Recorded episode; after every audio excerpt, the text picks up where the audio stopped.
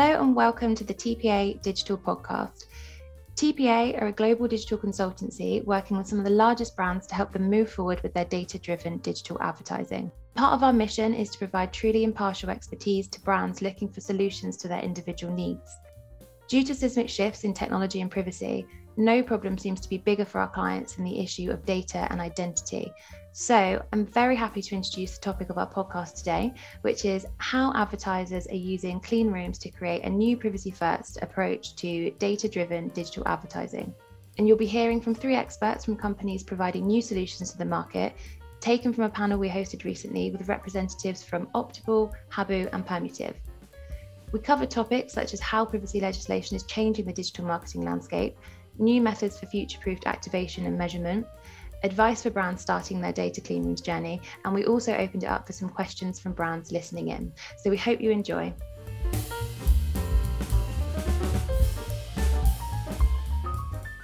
So, without further ado, I'd like to introduce our panel of experts.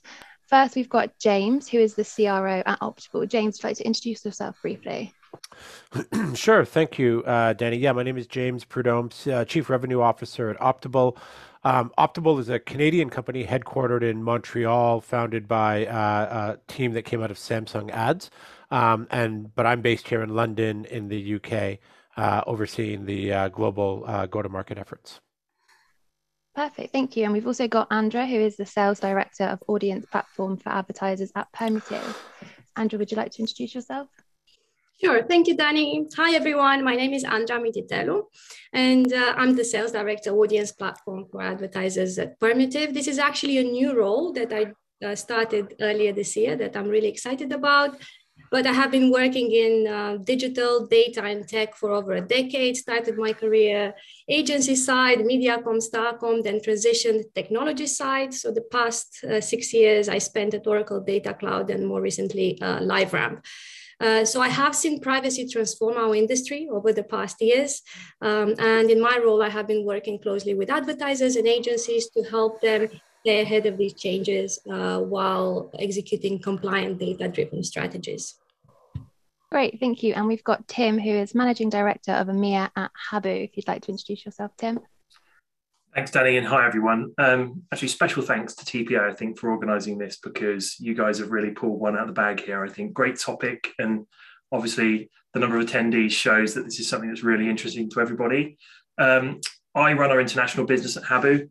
We are a software company that focuses really on helping brands to unlock value from increasingly disparate data sets, right, in privacy compliant ways. And clean rooms are a big part of that today. I think um, we're quite unique in the sense that we provide an offering that both enables people to build clean rooms, but also interface with existing clean rooms, such as those from Google, Facebook, Snowflake, all really important kind of things today.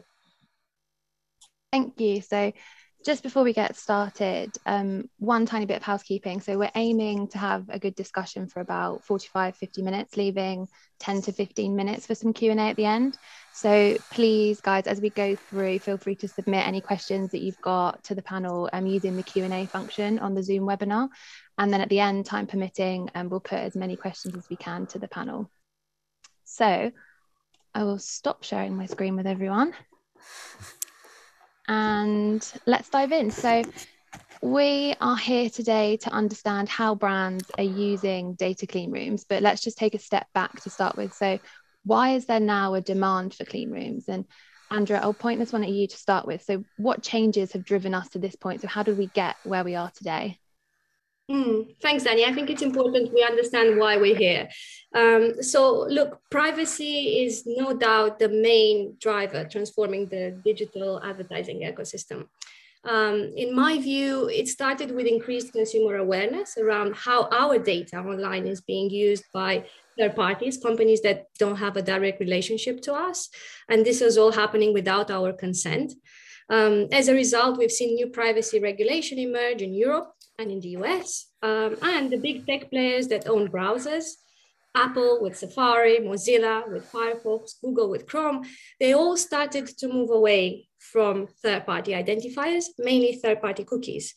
Um, you know, why is that? Simply third-party cookies are not fit for a privacy-first world because there's no mechanism to get consumer consent via third party indirect relationship. Um, so at Permutive, you know, we've seen these changes mostly affect independent publishers um, and the so-called open web. Uh, and this happened already a few years ago. And uh, we believe that we're currently witnessing a shift from what used to be the open web, where companies could just help themselves to your data, to what is emerging as the responsible web, based on consented data that's been collected in a privacy safe way and processed in a privacy safe way. And um, something that's very important to us as well, which fairly compensates independent publishers for the value that they create. Um, so this therefore requires a shift, a shift from third-party relationships to first-party relationships, from also possibly third-party data to first-party data. Uh, you know, why is that? Simply because direct relationships, first party relationships with the user or the consumer are the foundation for consent and for restoring consumer trust. Um, so in this world, brands, th- what this means is that brands need to collaborate more closely with partners, with publishers, as they are the two endpoints that frame the digital advertising ecosystem. Um, however, we know that data collaboration raises questions around privacy, around security, around control. And although it sounds simple, it's no, uh, no easy feat. So um, actually, I've seen some recent research uh, last week from Forrester that showed that 70% of advertisers still today are concerned about privacy compliance, uh, but over half, over 60%, are underutilizing uh, their first party data.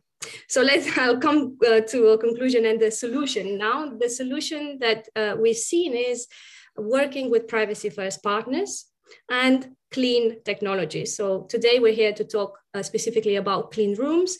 Like you mentioned, the key challenge is that there's no standardized understanding and definition of what clean rooms are, uh, which has given a lot of headache for advertisers and agencies. So to, today, uh, we're all trying to define it and to demystify it um, and provide clarity for you. So um, in my view, the definition for clean rooms is something along these lines. Um, infrastructure that is secure and built with privacy by design, and that allows partners to collaborate around first party data for a number of use cases such as insights or targeting.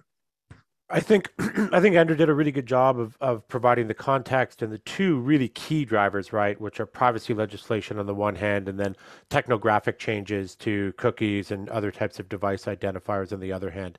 So you can sort of think of um, you know data collaboration and data sharing has actually been going on for a long time within the digital marketing ecosystem, but the glue that is traditionally bound uh, data sets together is now kind of melting away and disappearing. So that leaves us needing new solutions for collaboration, and I think that's where clean rooms come in.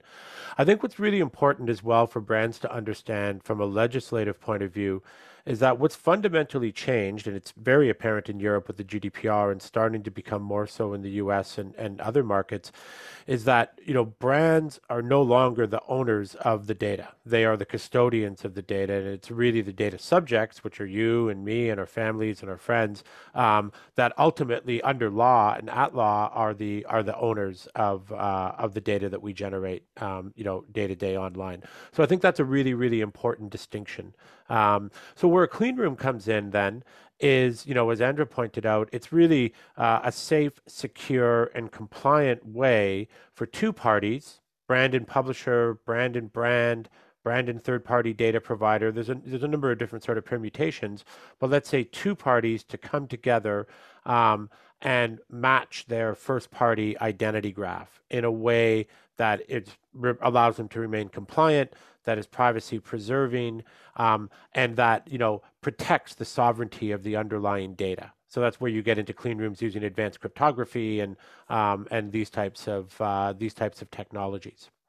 So hopefully that you know helps to kind of set a bit of context and and provide a, def- uh, a, a definition of what a clean room is. Yeah, absolutely. It's great to understand that background and where it's actually emerged from. So, Tim, what do you think some of those main concepts that have driven this change are, and with that data clean room technology? Yeah, I, I think we've done a, a good job of defining it now. So I'm not going to retread that path. I'll probably layer on top a little bit. I think there's this great analogy actually that um, Habu's head of customer success, Ted Flanagan, has, where he reframes the analogy of data being the new oil. Um, we kind of have to ask ourselves if that's actually a good thing, right? Would we want data to be oil, or should we be thinking about, um, you know, data really being energy that fuels the different types of business outcomes and customer experiences that we have? I mean, James used the word melting in there. I mean, the, the physical world is literally melting due to climate change, right? And I think we're seeing similar parallels now emerge in digital with some of the things that have happened with the way that we mined and kind of got our data. Um, and I think what we're seeing really is not just clean rooms emerge, but more a wave of privacy enhancing technologies. And people hear that term, right? PETs, PETs for sure, um, that are a really good parallel for what's happening in the energy industry.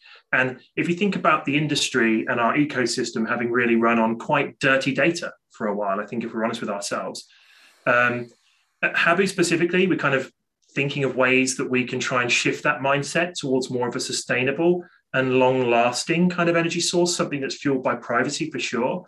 And also to James's point around sovereignty, it's not just about privacy, but how can we let that data be completely sovereign and tap into principles of the GDPR, you know, Article 5, Section C and E around data minimization and how data should be processed, I think is really, really key in there. Um, I'll shut up in just a second, but I mean, the long story short for me is that I think there hasn't been enough transparency in kind of like the things that we put in place post GDPR. I think most consumers don't understand consent mechanisms. And I do think that fuels a lot of the pushback we see from privacy advocates and regulators against this kind of grey market of data collection and transmission. And that's where you know technology like clean rooms can really come in and start to to solve for some of that. Absolutely, great.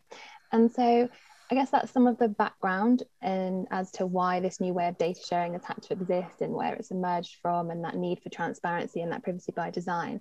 Um, but I guess looking to the applications of this, so what are the practical applications of that? So Tim, I guess I'll pass it back to you first. So what are some of the data clean rooms use cases for advertisers? And if you've got any particularly successful examples that you're able to talk us through? Yeah, yeah. I think if you if you wound the clock back maybe 12 months, because it's quite a nascent industry, you wouldn't have many great examples. I think that the generation one of all of this was was pretty rudimentary. It was people matching CRM files and feeling pretty disappointed about match rates at that, right? So there was a lot of energy going in, a lot of effort being put in, but not much output. Um, think things have really changed. I think there's been such a number of forces kind of pushing people to invest in exploring this and, and kind of iterating on use case that we now see kind of like different phases of maturity happening on the brand side with clean rooms. For me, phase one is really around measurement and kind of insights and optimization. So brands need to be leveraging clean room technology to go and get as much impression and user level data as they can from the places that they spend money. That could be walled gardens tapping into Google's Ads Data Hub or Facebook's Clean Room, or it could be going to your big media partners and asking them to provision data sets through clean rooms that allow you to get to that granular level of optimization. Um, phase two is actually more around how you can think about making new data. We have some really good examples here at Habu because we're lucky to work with uh, a number of CPG brands where you see CPGs actually going to market now with technology and saying, well, I'm not going to wait for someone to, to make data for me. I will, in Mexico, for example, where there's maybe less endemic and available data, go straight to retailer and have them provision data for me as a major CPG around their loyalty and transaction set. And that's a new mindset, I think, for CPGs to be in charge of that. And then the, the last one uh, would just be around machine learning. I think where this all goes, you know, you start off with basic matching, then you start off with kind of data creation use cases, but you know, we're not always going to have the scale. So modeling, machine learning, and being able to extrapolate what you can synthesize across data sets is going to be really key. And that's something we call clean ML here. Great. So I guess that's quite a broad spectrum of use cases. So where can you apply that in terms of planning through measurement to activation? I, I think across the life cycle, right? Uh, great example, e- even not in the enterprise. We started working with the D2C brand recently who they wanted to validate that their planning was on point across their, their Google um, spend, right? The only way you can really do that is by inspecting the most granular data and and that stuff's locked away now. It's put into clean rooms. You don't get the log files delivered to you anymore. So being able to go deep on those data sets and, and actually make sense of them enables you to validate things like your reach and frequency, your kind of on target reach, you know, what your, your optimal frequency to conversion is. And that really is like step one for me in terms of that. It's, it's, it's validating planning and then optimizing around what you've been doing to, to make sure that you're, you're on point. And um, Andra, I feel like you'll have a slightly different or interesting perspective on this because of your work with publishers. So, do you have anything to add to those use cases? Yeah, that's right. Um, thank you for pointing out, out Danny. Actually, um, in my current role at, at Permutive, we focus predominantly on working with publishers and solving these challenges in the open web. Why? Because it's independent publishers and the open web that we feel is most heavily, are most, most heavily impacted by these privacy changes and these technology changes, browser changes that we mentioned earlier.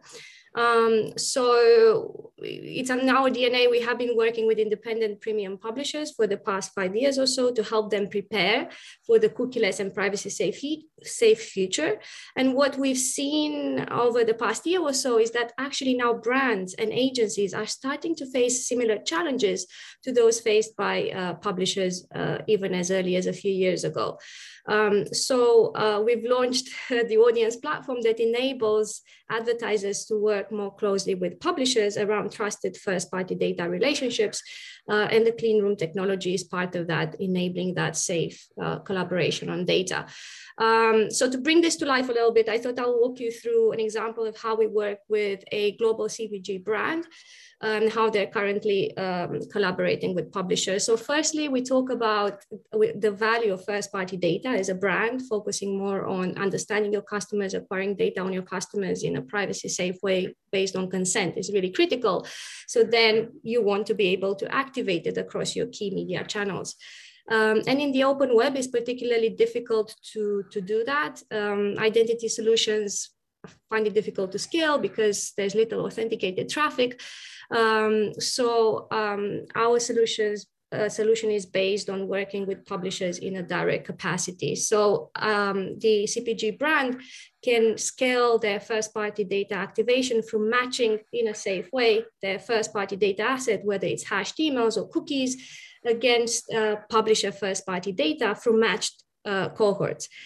But like I mentioned earlier, using email addresses only for matching, uh, the reality is that the authentication rates across publishers are still very low. So the ability to target, uh, to scale matched audiences uh, is limited, which is why um, we see our, uh, this CPG client that I'm talking about also uh, leverage modeling. Uh, modeling to extend their first party audience first party matched audience across 100% of the publisher inventory, which helps them uh, with prospecting, for example. But then for me, the most interesting uh, use case is always around insights. Um, so this global CPG brand we're working with onboarded and matched a number of first party data segments and uh, matched them against key premium publishers such as Condé Nast, Hearst, Bauer, or Immediate Media. And they wanted to better understand two of their key cohorts, uh, first party segments, um, active females and active males. And they found, interestingly, interestingly, that active females indexed highly against publisher cohorts such as cycling and healthy cooking and eating, and healthy males were interested in rugby and men's health. So this insight helped them identify which publisher cohorts are most relevant, but also more generally widen their understanding of their audiences. And the last thing I want to add here is that they also found that 40% of the content that their active females and active males first party segments were consuming across these uh, key publishers, independent publishers, was in cookieless browsers. So Safari, Firefox that are already cookie blocked environments.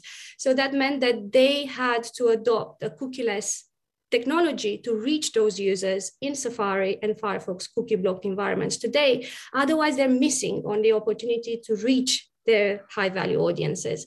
And the last one was around mobile. They found that 60% of their um, high value audiences consume content on mobile, which started to inform things like their creative uh, format strategy. So as you can see, working more closely with publishers around first party data is really valuable for brand, um, for insights, but also for audience planning and activation or for things outside the traditional uh, audience planning, such as creative format strategy, for example. Great. Yeah, I think that planning element is a really interesting part of it because I think most people's minds go straight to activation and what can I match like for like, but actually that insight piece is going to be really, really valuable to a lot of brands. Um, James, is there anything you'd like to build on there? Yeah, I think that um, those use cases, I mean, planning, measurement, activation, those are the three that are, you know, really common. We're certainly seeing that a lot. Um, and those are all really valuable when both sides have sufficient first party data um, to really match that up. You know, in some cases that is that is true, and there's you know either the brand or the publisher or both have sufficient first party data to do those kind of matches and drive those kinds of use cases. But then we often hear from brands, for example, well, we don't have a first party data strategy. We don't have a lot of logged in users. We don't own a lot of email addresses. So we're starting to see interesting use cases coming up where, for example, um, brands might have panels that they operate in certain markets.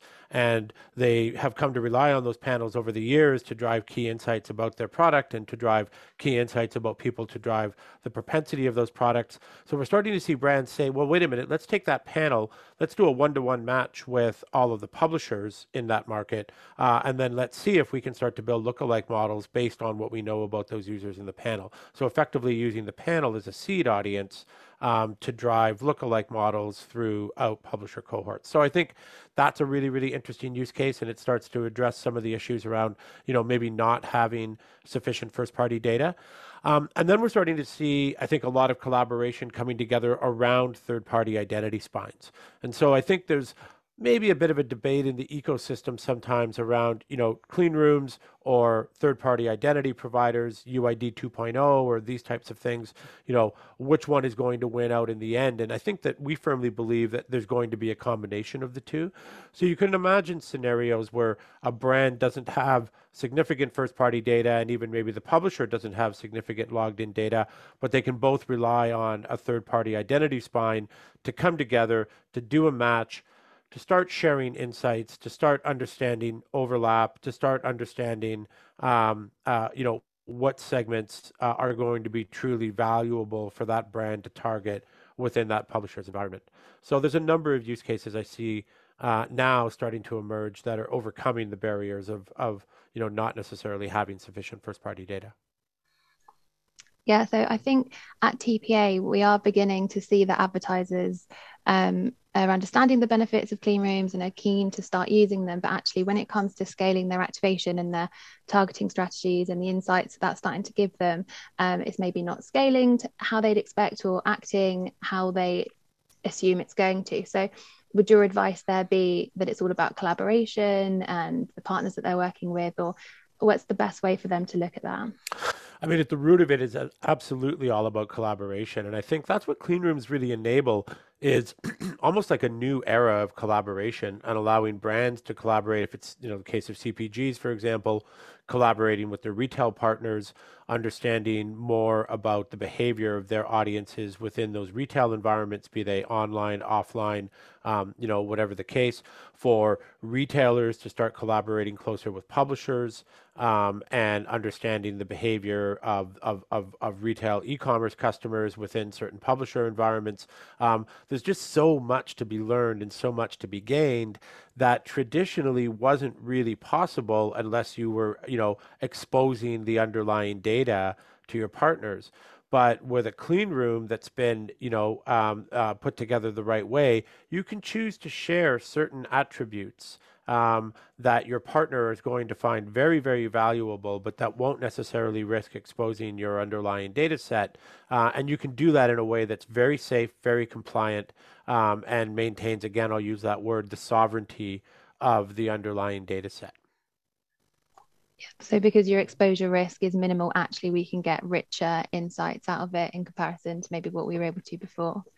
Yeah, that's absolutely right. I mean, when you think about you know, third-party cookies, um, and even in some cases other types of identifiers. The minute that you connect your first-party data or your users to an identifier, you're immediately exposing yourself to some degree of compliance risk, right? And some degree of data leakage. I mean, certainly publishers, you know, are no stranger to the idea of um, of their data sort of leaking out, whether intentionally or unintentionally, uh, and then you know in some ways being used in in ways that the publisher did not necessarily approve of or would not necessarily have approved of had anyone taken the time to ask them.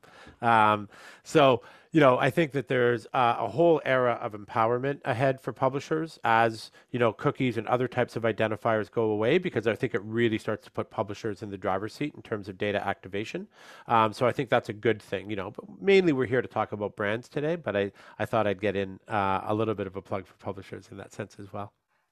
I'll allow it just the once. Um, so a lot of love. um, so back to that activation element. So it's still quite a new piece of technology and people might not know quite what to expect when they turn a particular strategy on. And i'm conscious that you know the people on the ground actually activating these campaigns they don't know what to expect versus the person that's maybe signed off on this technology. So is there anything that you'd like to say to nip that in the bud and the mm-hmm. solutions mm-hmm. um, that you can do with that? Maybe tim i'll put that to you first. Yeah. Yeah i think um, c- coming back to a point i made earlier around kind of level of effort for new technology versus level of output. I think that has been a challenge as relates to activation in, in some cases historically. Uh, I see that changing quite quickly, actually. I think there's a, a, parallel trend here that we haven't quite discussed yet, which is the kind of data empowerment of everybody, right? Everybody is becoming more data rich by the day, whether you're a brand or whether you're a media owner. There's a huge amount happening in terms of, you know, data warehousing, data acquisition, you know, product evolution, the way that we interface with customers and D2C that are really driving more data to be on either side that is just fundamentally addressing part of that problem. Um, I think on the activation side, one of the one of the challenges, or perhaps one of the blind spots, has been that we thought we just had to use this data to reactivate an ad campaign on site. It's super binary and really short-sighted, in my opinion, when you think about the fact that one of the byproducts of leveraging cleanroom technology is we can actually, somewhat paradoxically, bring more high value data to the table, despite the fact that the stakes are raising, right? So I have CRM data, perhaps kind of loyalty IDs, I've got uh, customer identifiers, all kinds of attributes as well alongside them. That creates a superset of opportunities for activation. So, unsurprisingly, what we now see is that this is playing into non-ad tech use cases, right? People are actually looking to run co-branded and co-marketed campaigns, right? The reason you see retailers all jumping into the retail media opportunity right now is because of the depth and richness of their data, but also because they want to evolve what's been happening for the last two decades around trade spend and retail spend, multi-billion dollar industry that comes back to promotional activation as opposed to just kind of you know on-site advertising. So i think you know this really plays into a, something i said earlier around kind of gen 1 versus kind of gen 2 clean rooms and use cases. The first generation of technology really did a good job i think of of delivering on publisher matches right? And, and that's great. Uh, i just think there's more to be done here and i think there's more data to unlock that is way more advanced and is going to be way more interesting in the next kind of 12, 24 months. Yeah, thank you. I really love that idea of the Gen 1 and the Gen 2. I think it helps to kind of separate the two slightly differing pieces of technology that existed in Gen 1 versus Gen 2. Um, Andra, I saw you nodding away to that. Is there anything that you'd like to add? Yeah, uh, thank you, Danny, for giving me the opportunity to step in. I just wanted to um, add my view from an activation perspective. You asked a question about activation earlier. Um, and I think uh, it's up to all of us to be very honest and say, look, unfortunately, there's not a, a one uh, size fits all solution from an activation perspective um, having worked with different technologies over the past few years across multiple channels and platforms, I can confidently say that there are a number of solutions that provide scale um, depending on, for different channels.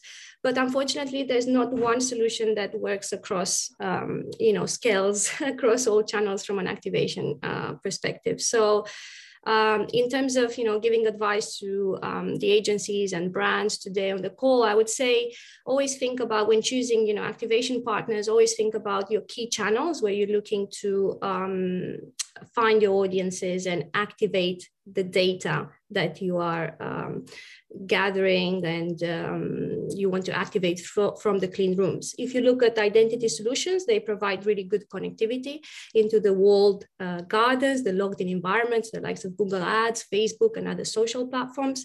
But the reality is that they lack scale in programmatic or open web because uh, the percentage of authenticated traffic is, is still so low. Um, then, you know, we got solutions like InfoSum, for example, that have good connectivity with a number of TV platforms and solutions like Permutive that focus uh, specifically on future-proof scalability for the open web.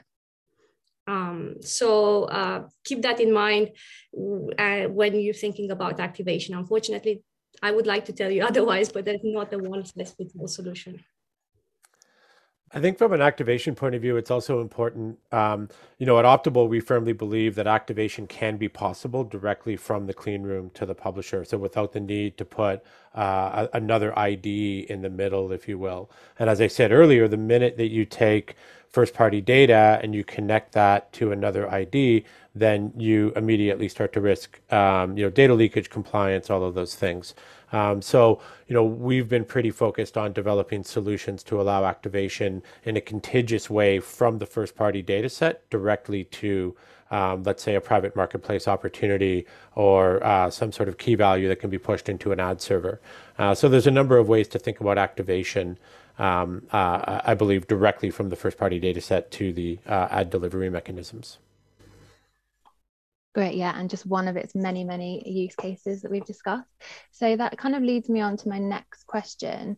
Um, so if a brand is just starting out on this journey, they've just started looking into clean rooms, um, what's the first step that they need to take? How do they need to prepare? And if you're able to answer that in terms of brands that already have a lot of data ready versus brands that really don't have a lot of data that they can leverage. Um, James, I'll pass that to you. Sure. I, I think that um, from a starting point, brands really have to, you know, think about, well, do I have a first party data strategy? Um, is that something that's possible for my brand? And, you know, maybe it is and maybe it isn't. And if it is, then there has to be just like a really intentional approach to to um, uh, gathering and, and and organizing first party data. So whether that's making an investment in a CDP or you know working with some kind of data management structure, I don't think you can really take a whole bunch of raw, unstructured data and then make a clean room provider your first call. Um, that's going to be a pretty tough proposition. So you're probably going to have to think about structuring that data and making sure it's organized and orchestrated in a way that allows you to then start collaborating with it. So that's step one. I think I talked a little bit earlier about uh, if you don't have first party data and you're the kind of brand that just never will, um, for whatever reason, then you can start to explore some of the other use cases that I talk about. You know, are you using panels? Um, what are you using to drive consumer insight? And then how can you start collaborating closer, maybe with companies that do have a lot of data and do have a lot of first party data? Uh, and how can you start developing closer relationships with them? And can clean rooms play uh, a role in that? And then I think the second step is like, what are those just initial use cases? Be really clear is it ad targeting? Is that something that you're really interested in doing? Is it data enrichment? Are you a CPG who wants to partner with a retailer to enrich your first party data set with with with uh, purchase data or things that the retailer knows? Are you a CPG who wants to partner with, let's say, uh, other types of third party data providers and just enrich your first party data set? Because that's a great use case, and many brands will never have to go any further than that. Um, they can just use clean rooms to safely connect to other data sources and and make their own first party data set a lot richer. But really just thinking about what are those initial use cases so that when you start to engage with a clean room provider uh, you have a good sense of what it is that you want to accomplish. Yeah i think that's really clear. And andrea how might someone go about evaluating the quality of their existing first party data? Um, well, um, I think it's something that, all, you know, a process that all brands need to to go through because um, uh, we're all focusing now on acquiring more uh, data, growing our your data, first party data acquisition strategy.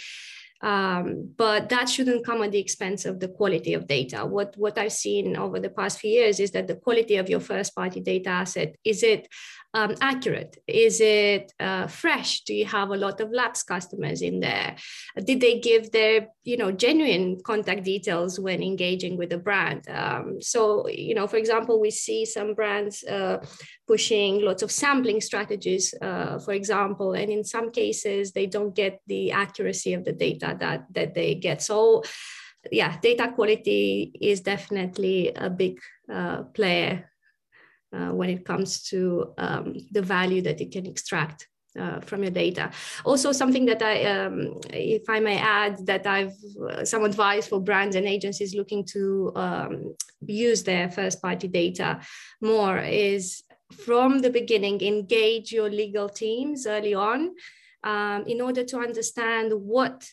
Um, from your first party data asset, what percentage is consented and how much volume you've got uh, with your first party data when you are um, thinking about activating that data for marketing purposes. In some cases, we see brands with millions, let's say 10 million um, in their customer database, but actually maybe only three or four million um, is consented for, for marketing. So this is something that you need to understand early on. And it's important that you collaborate with your legal teams, with your information security teams, as these, these processes can take a really long time. Just to add to that, Danny, just before we move on to the next thing, one area that um, I see us, I see brands sometimes missing is actually just doing a little kind of house cleaning and checking of what types of relationships they already have in place.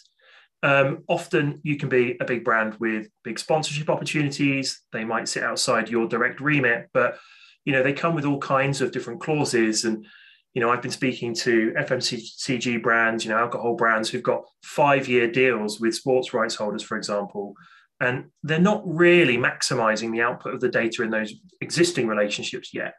So, do you think when you think about the path to, you know, how do you get there? Sometimes it begins by just doing an audit, right? And not about data quality, more around kind of what do we have in place today? Where do we have agreements? Which partners have we got opportunity with that are really endemic to us as a business as opposed to go and try and find something that's really non-endemic which doesn't make any sense right? So i think start start at home. Solid advice. Um, so just moving on from this slightly now how do you see the advertisers use cases for data clean rooms evolving and changing as time goes on? So really what's next for data clean rooms? James did you want to take this um, sure. I mean, you know, I think when we talked a lot about the use cases uh, and and stuff and things that people can get started on today, I think the the future is also just kind of you know um, limited only by or, or unlimited only by creativity, right? I mean, once brands start collaborating and start really understanding the value of safe, secure collaboration, I think there's just like so many things that they can start to accomplish. So, you know, we can talk a lot about the future and and future use cases. Certainly, I believe that that uh, clean rooms will have a, just a massive, massive role to play in ad targeting and hyper targeting uh, and driving private marketplace activity within the programmatic ecosystem. Uh, and that's something that will remain very focused on. Um, you know, if you think about it, there's, you know, cookies are still around in, you know, Google Chrome and they're still being used. So, and there's certainly many people who think they might be around longer than you know the current deadlines that have been uh, that have been imposed. Um, so I think that you know we'll be still talking a lot about clean rooms and programmatic and, and hyper ad targeting, you know, two and even three years from now. Yeah, we're just getting started. And uh, Tim, I think this ties nicely into your Gen 1 versus Gen 2 of clean rooms. So, what's next for Gen 2? Yeah, I think it's really all about um, I'll talk about something quite specific now without trying to get too much into the weeds. But you know, some of the asks that were being made of participants in, in Gen 1 were really, I think, too much for um, today's kind of very privacy uh, centric world. You know, copy all my data out, map it all to someone else's schema, and then decide what to do with it. I think we're entering an era actually where we can be way more dynamic than that. I think you're starting to see um, connectivity really go towards the data warehouse and the data genuinely stay at rest where, where it was supposed to be. And I think that starts to unlock more use case opportunity actually, because people are going to be more comfortable about bringing their data to one side of a collaboration or partnership if there's less effort, less risk, less technical overhead. And that's definitely where we're kind of getting to now. And then I think on top of that, what you do is you have to think about really clean room or data collaboration use cases as like ingredients, basically. You're making a recipe. What am I adding to what else? And what's going to be the actual product of that? There's no point in joining two things that don't match. Um, we need to find data sets that have synergy and partners that have synergy. So it could be that you're looking at uh, ad logs from a CTV company, uh, and we're then looking at conversion data from uh, a D2C brand who wants to understand what the impact of that campaign was on ultimate conversion. Great set of ingredients, right? And there's just hundreds of combinations that we could do of those. I think to James's point, it's really limited by um, matchability and then creativity are the two things. Great, thank you. And uh, Andrew, do you have anything to add to that? Um, just shortly, building on from uh, Tim's point earlier around Gen 1 versus Gen 2, I think uh, with the focus on privacy that is only going to continue to grow, we believe um, it is important for brands to um, dig a bit deeper under the hood when they evaluate the clean rooms and uh, the technologies that they use to match data. Uh, we believe that the future of data matching uh, lies um, with no transfer of data between parties, no data mingling, no transfer of data to keep data safe and secure. Um, and this is definitely an attribute of Gen 2 uh, clean rooms, if you want, such as the ones that you've got here represented today. And also the other point is um, around activation. I knew I know I keep coming back to this, but um, does your clean room partner or um, technology enable you to also activate uh, your data in those uh, channels where you're looking to target your customers. And if you're looking to do so in the open web is it uh, you know is it future proof uh, is it reliant on third party cookies is it scalable how scalable it is and um, I will be controversial and go one step further and say that the privacy uh, regulations are only going to continue to get stricter and stricter. So, um, my view personally is that um, we might see a future in five to 10 years where no identifiers at all um, are. Uh, you permitted to be used uh, in the uh, ad tech ecosystem, in the programmatic ecosystem. Um, so it's something that uh, brand might want to think about now. Lovely, thank you. And uh, just building on a point that we mentioned earlier, um, and I think Tim, it would be good if you could address this one. So, will brands have to use multiple clean rooms to target walled gardens versus TV versus the open web, respectively, or will you be able to target one, target all environments in one? Yeah, uh, this fragmentation right is the the big kind of uh, the risk here. And i think look fragmentation is already here uh, in clean rooms. Uh, if we wind the clock back i think um, mike moreau my coo uh, got access to google's clean room back in 2016 when it was called full circle. Um, project full circle. You know these things have been around for a while now we're seeing a fragmentation of the big data owners and audience owners as they begin to build their offerings, right? What essentially is happening is this kind of arms race to construct a new privacy enabled data distribution uh, model, whether that's a walled garden impression level, whether that's a retailer doing transaction level. And that runs the risk of causing real frag- fragmentation on the operational side for brands and agencies and their partners. Um, we actually saw this coming pretty early, I think, and we believe that there is a critical need for software, for a software layer to actually sit across different types of clean rooms in terms of the interface and operational side. But you're never going to be able to dedupe across them, right? There's no one saying that I can suddenly magically dedupe across Amazon and a publisher's clean room like Disney, who work with Habu, or or anything like that. They're sovereign. But what we can do is at least provide tools to uh, standardize the way that we might interface with them or run queries on them and simplify that a little bit. That's something that we find to be a, a constant area of uh, uh, our kind of R and D. Yeah, I think that's really valuable to understand how they can sort of collaborate and work together with the access that you are able to get. And just one final point before we move on to the Q and A. So, in your experience, um, where does the responsibility for actually setting up and testing clean room tech lie? So, is it maybe with the marketing team, with the central IT or data team, brand teams? Where are you seeing it happen? Um, Andrea, would you like to address that first? Um, yeah. Um, well, yeah, in my experience, I've seen that it really requires a joint effort between teams to come together and collaborate in order to enable um, successful onboarding of clean room and similar technologies. Um, marketing um, hold you know the bottom line at the end of the day and they are responsible for defining the use cases and uh, the value internally and articulating that um, internally to the other functions uh, and also collaborating with the different teams it and data, but also legal, information security.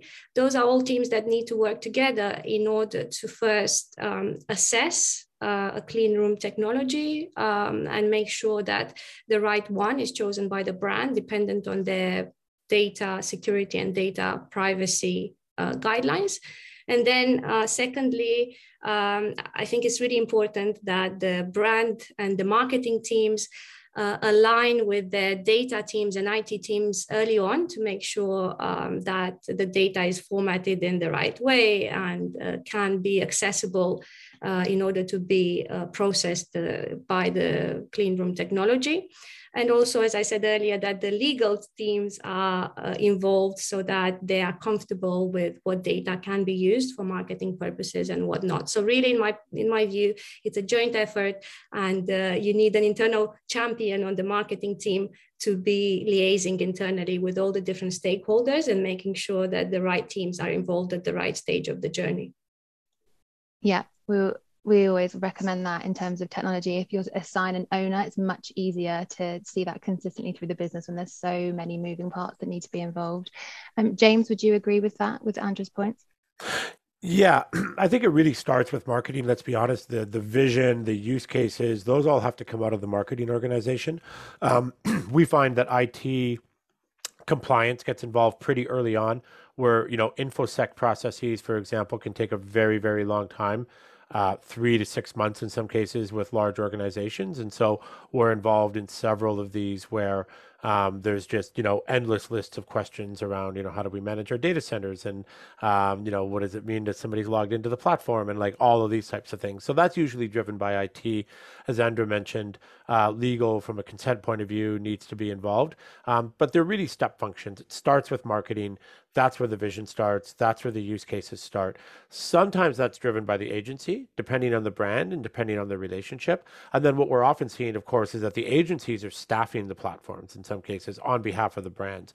So the brands are signing the contracts. The brands are uh, engaging in the um, in the uh, in the business dealings with the clean room providers, um, but it's often the agencies that are stepping up and staffing that on behalf of the brand to make sure that they're executing properly and to make sure that it fits into their overall uh, marketing mix and their overall strategy. Lovely, thank you. Um, so I think we'll move on to Q and A now. So guys if you've got any questions please please submit them into the q&a box and we'll make sure they're they're answered. Um, someone's asked that we touch more on the measurement side of things. So um, tim would you like to speak to measurement for us? Sure. Yeah yeah. I think um, and if if i didn't do a, a, clear enough job of it then i apologize. We talked about it maybe a bit. We, we flew over it a bit much. Um, measurement you know you think about what's happening in the ecosystem. I think like Disney's a good example of this. You know, they've historically had a whole measurement ecosystem made up of client-side tracking and all the partnerships fulfilled through, you know, pixels and kind of direct access.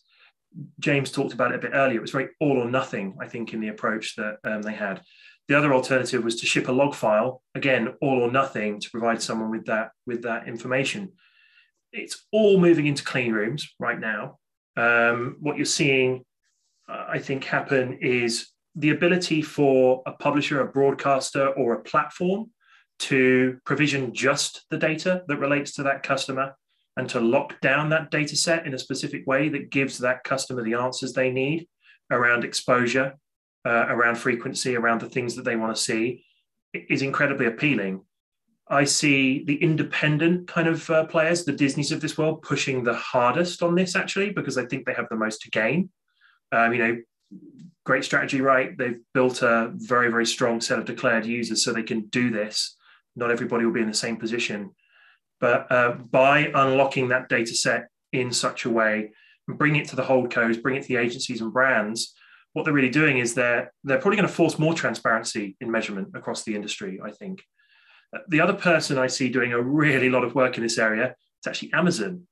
Amazon have been really throwing uh, bodies and resource and data into their clean room because again they've got a ton to win here. You know, with CPGs in terms of allowing them to measure right down to the conversion level because they have that entire food chain. So some of these trends coming from the big guys, whether it's a broadcaster or a, or a walled garden, I think they're going to drive a lot of the next waves of, of uh, you know fast followers in measurement more broadly.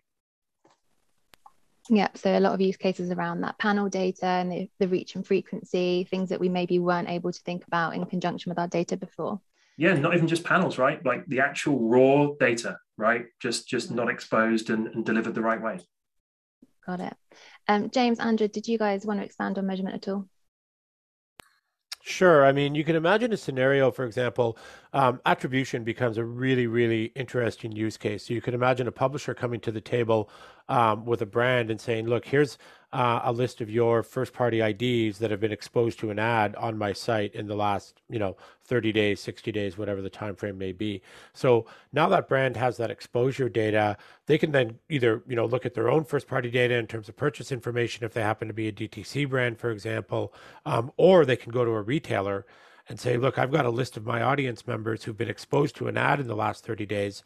What has their purchase intent been? Um, and what's that look like? Have they actually purchased my product? So you know getting into like attribution and really understanding like is my advertising working? Is it reaching the people that i want it to reach? And is it driving the kind of behavior and actions um, that i want it to drive? I think clean rooms are going to open up uh, a whole new world of opportunity there. I think you know more broadly on measurement if you look at television and, and you know um, specifically in the us market um, but also a little bit in europe as well you know, there's a real shift away from sort of panel based measurement um, to looking at one to one measurement. In my own view, I'd say that TV measurement is wide open at the moment. Um, there's a ton of innovation happening, there's a ton of new players in the space. A lot of the traditional panel based companies uh, are innovating like crazy because they recognize there's all these new opportunities to just do it in a very, very different way. Um, so I'll get back to that you know creativity innovation that whole part of it um, I think it's going to take some really clever people and some really clever marketers and some really clever media owners uh, to get together and start collaborating in clean rooms and really understand the art of the possible and what they're going to be able to accomplish together. Mm. Yeah, the only thing that I would um, add to that is that um, it is still possible, right, to do measurement with uh, within environments or using data from environments that are logged in or authenticated. Uh, James mentioned TV, you know, uh, social, other channels uh, in the space of um, open web, um, programmatic, working with publishers directly, where the authentication rates are much smaller. I think this is where um, there's a big challenge. And uh, Unfortunately, we don't see a solution at the moment uh, emerging that can um, replace third-party cookies and third-party identifiers. And we are actually seeing the brands that we work with work more closely with publishers to use publisher insights and studies, also uh, relying on brand lift studies uh, more. But when it comes to uh, the more uh, low funnel sort of conversion metrics, um, I think the challenge, there's a real challenge without third-party cookies and identifiers. So that's an area that is is really yet to be developed. I think, right. James, you made a good point there about innovation in panels. And I think you were coming from a slightly different angle to, to something I almost stumbled upon recently, which is, you know, panels used to be kind of predetermined and pre-built by somebody else. You know, they'd say these are the constituents and here, access my panel. I think there's an opportunity today and tomorrow for people to really construct their own perfect panel right across the kind of measurement funnel so whether that's you know tapping into exposure data at the top from either dsp log files or direct from a publisher but then going out and sourcing really unique signal in the mid funnel i think was where james was getting into a bit there which i think is a really really um, interesting area. We've seen automotive companies doing this already. You know they have a massive disparity between you know exposed versus the actual conversion event because of the length of the purchase cycle. So being able as an auto OEM to take my trade desk reds feed at the top of the, the kind of uh, funnel and then go out and work with a classified business who has signal around who's actually gone on from exposure to actual query in that auto set is really valuable. And then it's like, what are the new conversion signals? What are they going to be? The bottom funnel signals is where I think it's interesting because car manufacturers don't have, you know, a huge scale in that either. Car configurators and people taking test drives never going to be the biggest. But what else is out there? And I think location will be an area that starts to see some more innovation here at the bottom of the funnel. Things like Foursquare shifting in towards more of a kind of hex view, less kind of one to one and precise geolocation, but more around specific hex tiles looks to be pretty bob on for something that's going to be a big area of conversion signal at the bottom. Great, thank you. I think we've got time for just one additional question. I think, James, this one um, would be a good one for you. Uh, match rates being an issue to scale activation, what's your punt for the future? Is it collecting email, mobile, ad ID, IP? Uh, well, I think Andrea, um, you know, highlighted this. A lot of these identifiers, and I would say specifically mobile ad ID, IP, those things are already starting to go away or become non-addressable from a match point of view. Um, my own personal view is that email address will always remain persistent in the same way that home address is, right? Um, you know, you tell your bank your home address, you tell your credit card company your home address, you share these things all the time. I think that consumers are going to get uh, more and more comfortable with the idea of using their email address as a way to identify them in a transaction. And so you're starting to see, for example, even uh, publishers experiment with the notion of like, well, I don't need to capture and store the email address, but if you want to enter my site and you want to view my content, you have to enter your email address uh, into, you know, sort of the consent management screen. I think that's a really, really um, great way to go. And I think that that will turn into a really valuable method of, you know, identifying a user for targeting purposes. Um, and and it's kind of the value trade-off, isn't it? I want to read this content, but I have to, you know, tell them who I am uh, in order to do that. I, I, I think that consumers are going to get very, very comfortable with that. Yeah, that makes sense. So we are just about out of time now. That brings us to three. So hopefully everyone's feeling a little bit more knowledgeable about data clean rooms now and the use cases surrounding those. Um, so big, big thank you to you, Tim, James, Andrea, for joining our panel today. And thanks for everyone for tuning in to watch the panel. So thanks everyone. Enjoy the rest of your day. Bye. Thank you for listening to this TPA Digital podcast. We hope that you enjoyed it as much as we did. And please make sure to follow us on your favourite podcast provider so that you can stay up to date on the latest topics on data driven digital advertising. Stay safe and see you next time.